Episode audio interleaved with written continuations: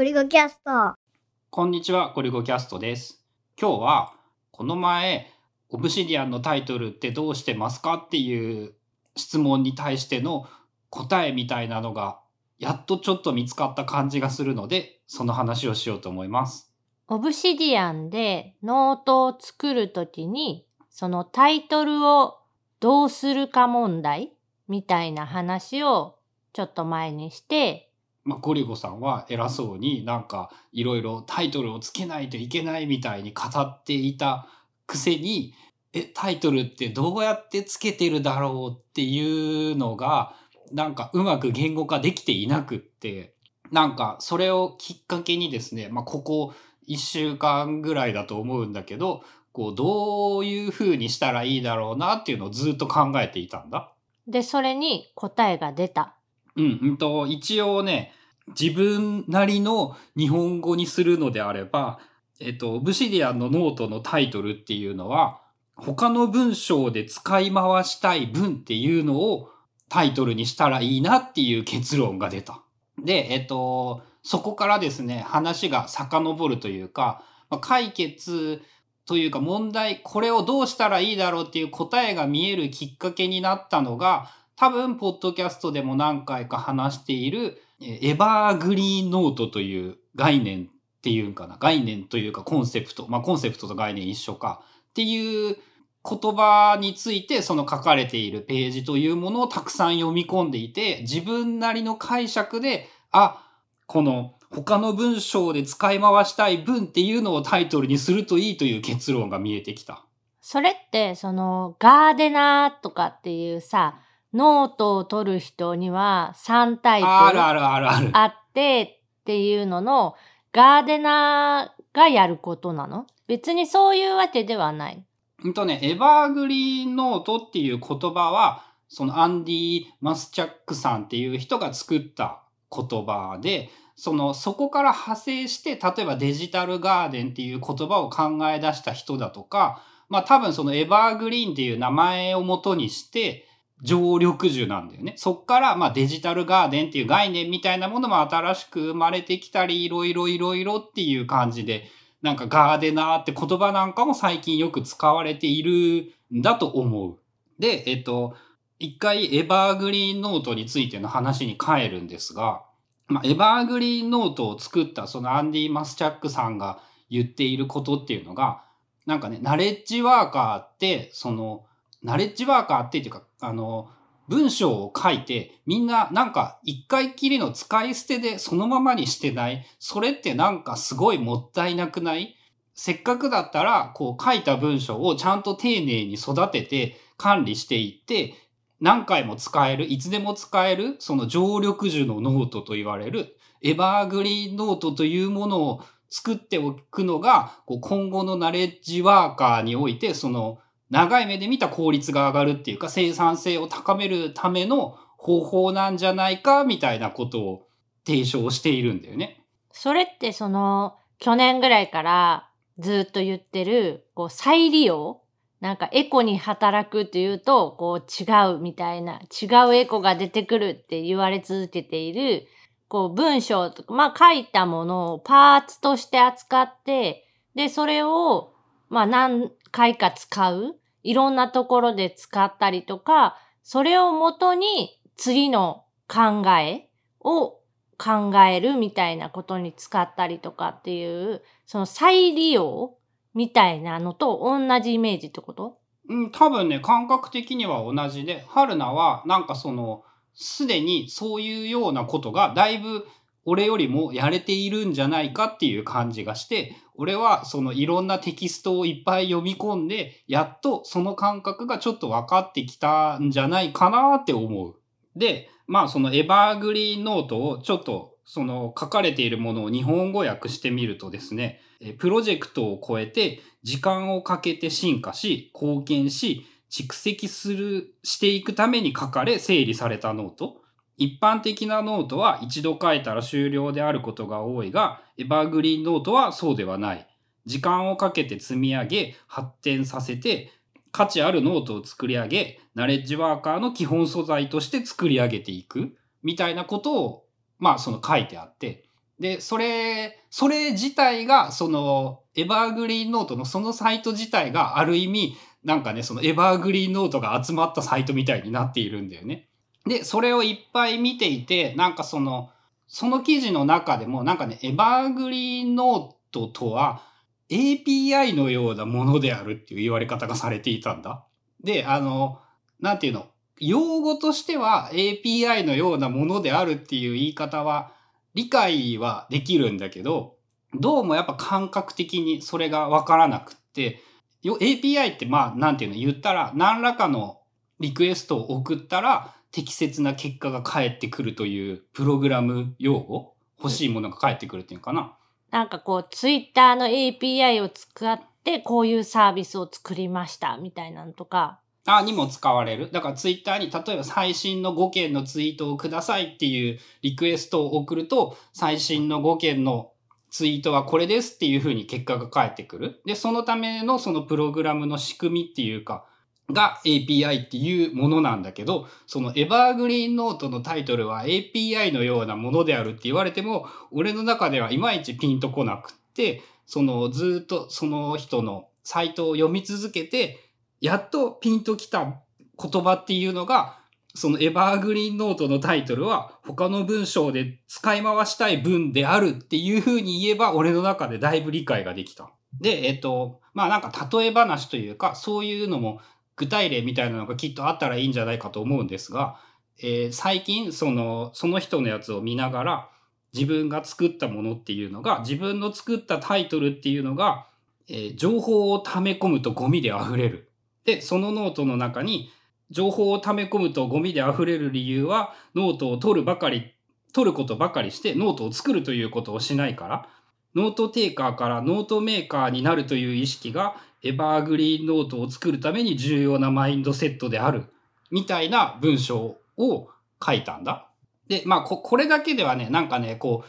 十分に育ちきった良いノートっていう感じはしないんだけど、この中でも、その note takerから note makerになるっていう言葉自体も evergreen noteの素材として作っていたりしていて、こうページの中でこのぐらいの規模の用語だったら他の文章でも使い回せる。で他になんか考え事をしているときにその情報を溜め込むとゴミで溢れるっていう用語も他のノートで使い回しやすいタイトルなのではないか。このぐらいのサイズのものっていうのをノートのタイトルにしておくのが、その evergreen note的な発想では良いんじゃないかっていうのがちょっと分かった気がします。まあ、ちなみにやってみて真似してるんだけど、なんかね、やっぱね、その、難しい、難しいというか、普通に大変で、一個のキーワードからそのアイデアを広げて一個の文章にまとめようとする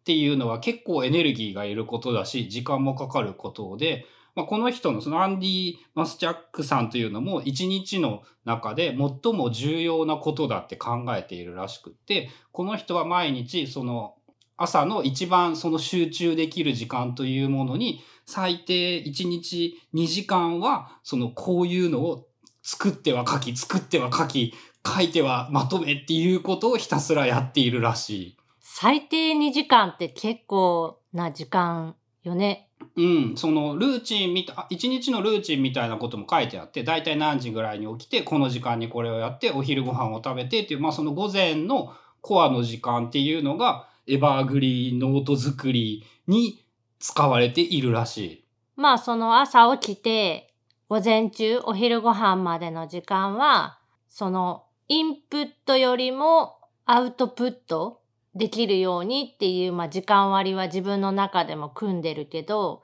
まあその中でもその、なんていうの、自分の中の知識のネットワーク構築に2時間ぐらいはかけてるっていうこと？だね。で、まあ、この人が言うには、それが十分たくさんあれば、このパーツを組み合わせるだけで、その一個の文章として簡単にアウトプットができるようになる。執筆という作業がライティングからエディティングに変わって、その生産性がすごく上がるみたいなことを言っている。あ、でもその感覚は最近あって、そのオブシディアンを使うようになってから、なんかダブルカッコを入力すると、サジェスト機能で、まあ、直近編集したノート名が、なんか何にも入力してなくっても出てって、で、さらにそこに文字を打つと、その文字が含まれるノートがずらずらずらってこう出てくるような感じにはなってるから、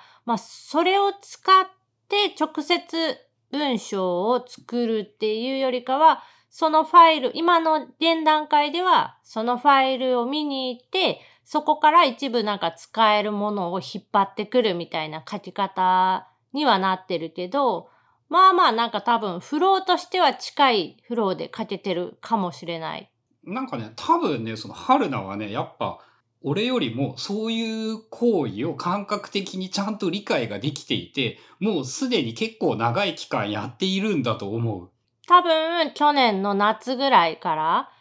意識はあって、で、多分決定打はオブシディアンが登場してオブシディアンを使うようになってから。で、今だと、まあ、パソコンではオブシディアンを使ってて、iPad ではノートプラン3っていうアプリが、そのさっき言ってたダブルカッコを打つとサジェスト機能が効く。ノートプランの場合は、直近編集したファイルが出てくるっていうのはなくって、ただの i w a v 順でしか出ないから、その何か文字を打たないと出てこない、まあ、使えないっていうのは言えるけど、でも十分その自分がやりたいことっていうのは、えー、できていて、ノートプラン3アプリで。まあ、俺もね、その、真似してみて、そういうふうに意識的に、まあ、まあ、数日レベルではあるんだけど、そういうエバーグリーンノートの元みたいなものを作って、そこに文章を付け足すっていうことをやってみているんだけど、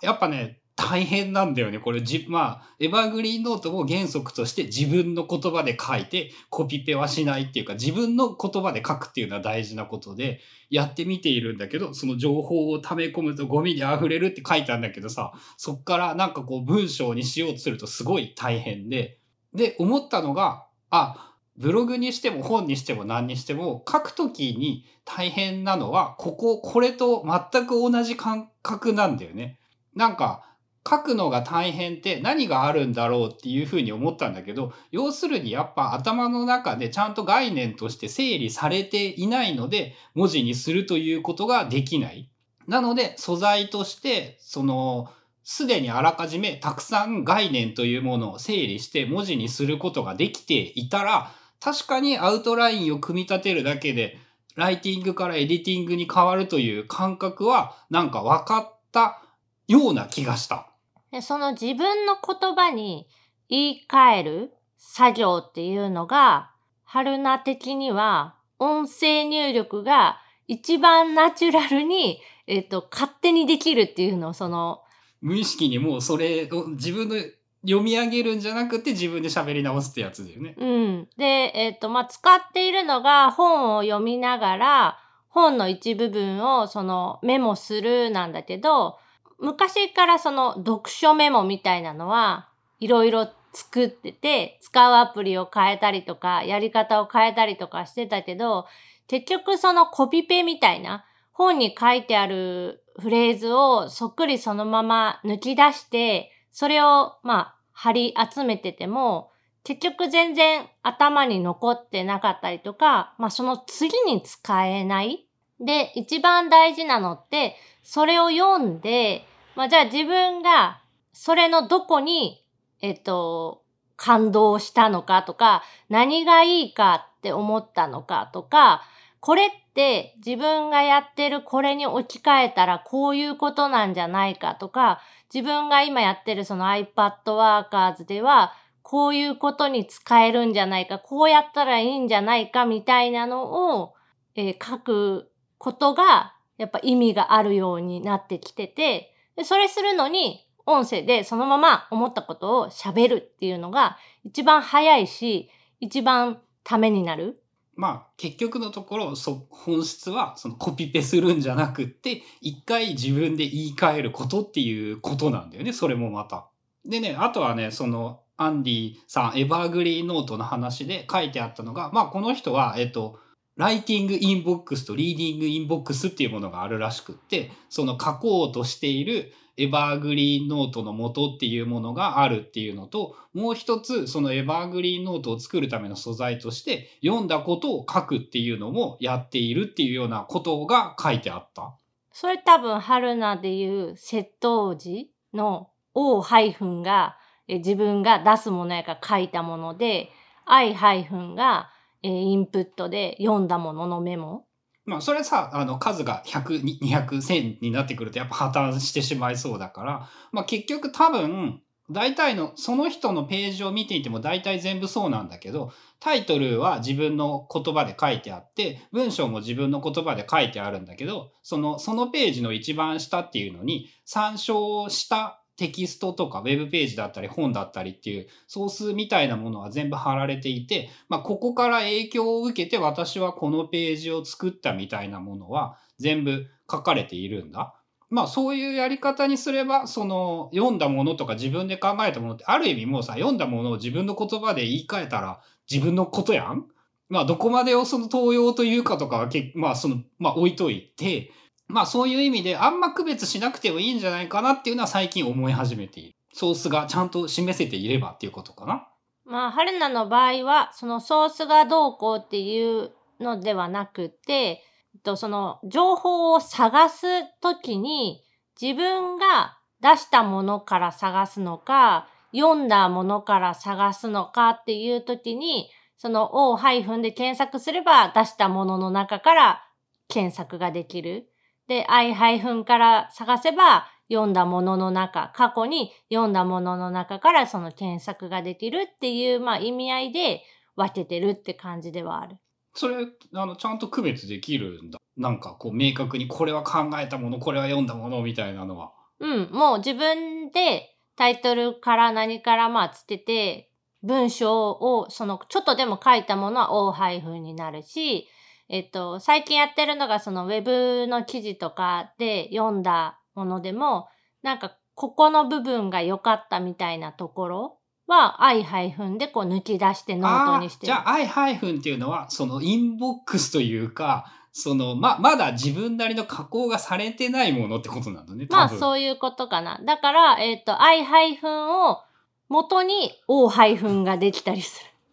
ちょっとあの、言語、音にして I ハイフンとか O ハイフンはすげえわかりづれえけど、まああの、わ、わかった。言いたいことはわかった。だから、えっ、と、自分が見えるノート内では、O ハイフンの中に、そのインプットした、このソースから見てるみたいなものがたくさん含まれてたりもするし、まあそのウェブのページのリンクが貼ってあることとかもある。まあ、あとね、その、仮に i とか o ってついてても、オブシディアンが便利なのは、 aliasというやつがあるので、その文章中にリンクとして紛れ込ませるときにも、 aliasを使ってあげれば、自然に文の中に収めることができるんだよね。その概念についてのリンクとかが。まあ、その辺もやっぱ便利だね。まあ、この evergreen noteの話というのはですね、だいぶもう一回改めて読んでいっぱい分かってなかったなってことがめっちゃ分かったのでこれはそのナレッジスタックというニュースレターでですね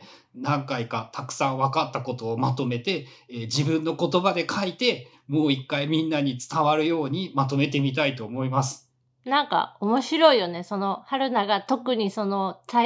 イトルっていうかその手法みたいな名前がついてなくってやってたことが、後からそのゴリゴさんに聞いたらこう名前がついてるみたいな。まあやっぱさ多くの人に広めるためには言語化して名付けるということが重要だからさ春菜がなんとなく分かってるやつもさ春菜なりのなんか IOなんとか法みたいな名前をつければさ その広まるかもしれないんだけどやっぱ名付けは名付けしてちゃんと伝えられるようにするっていうのは大事だよね。まあ、名前が大事、ノートのタイトルも大事ってことかな。同じだね。だから evergreen noteを作るという行為にしても、その自分の中でやっぱちゃんと名前をつけてあげるというのが大変なんだけど、こう、深く理解して人にも伝えやすくするために大事なことなんだなっていうので、なんか綺麗につながりましたね。はい。ということで、まあこういう話はゴリゴキャストでも話しているし、今後はテキストでナレッジスタックというニュースレターでもやっていこうと思うので、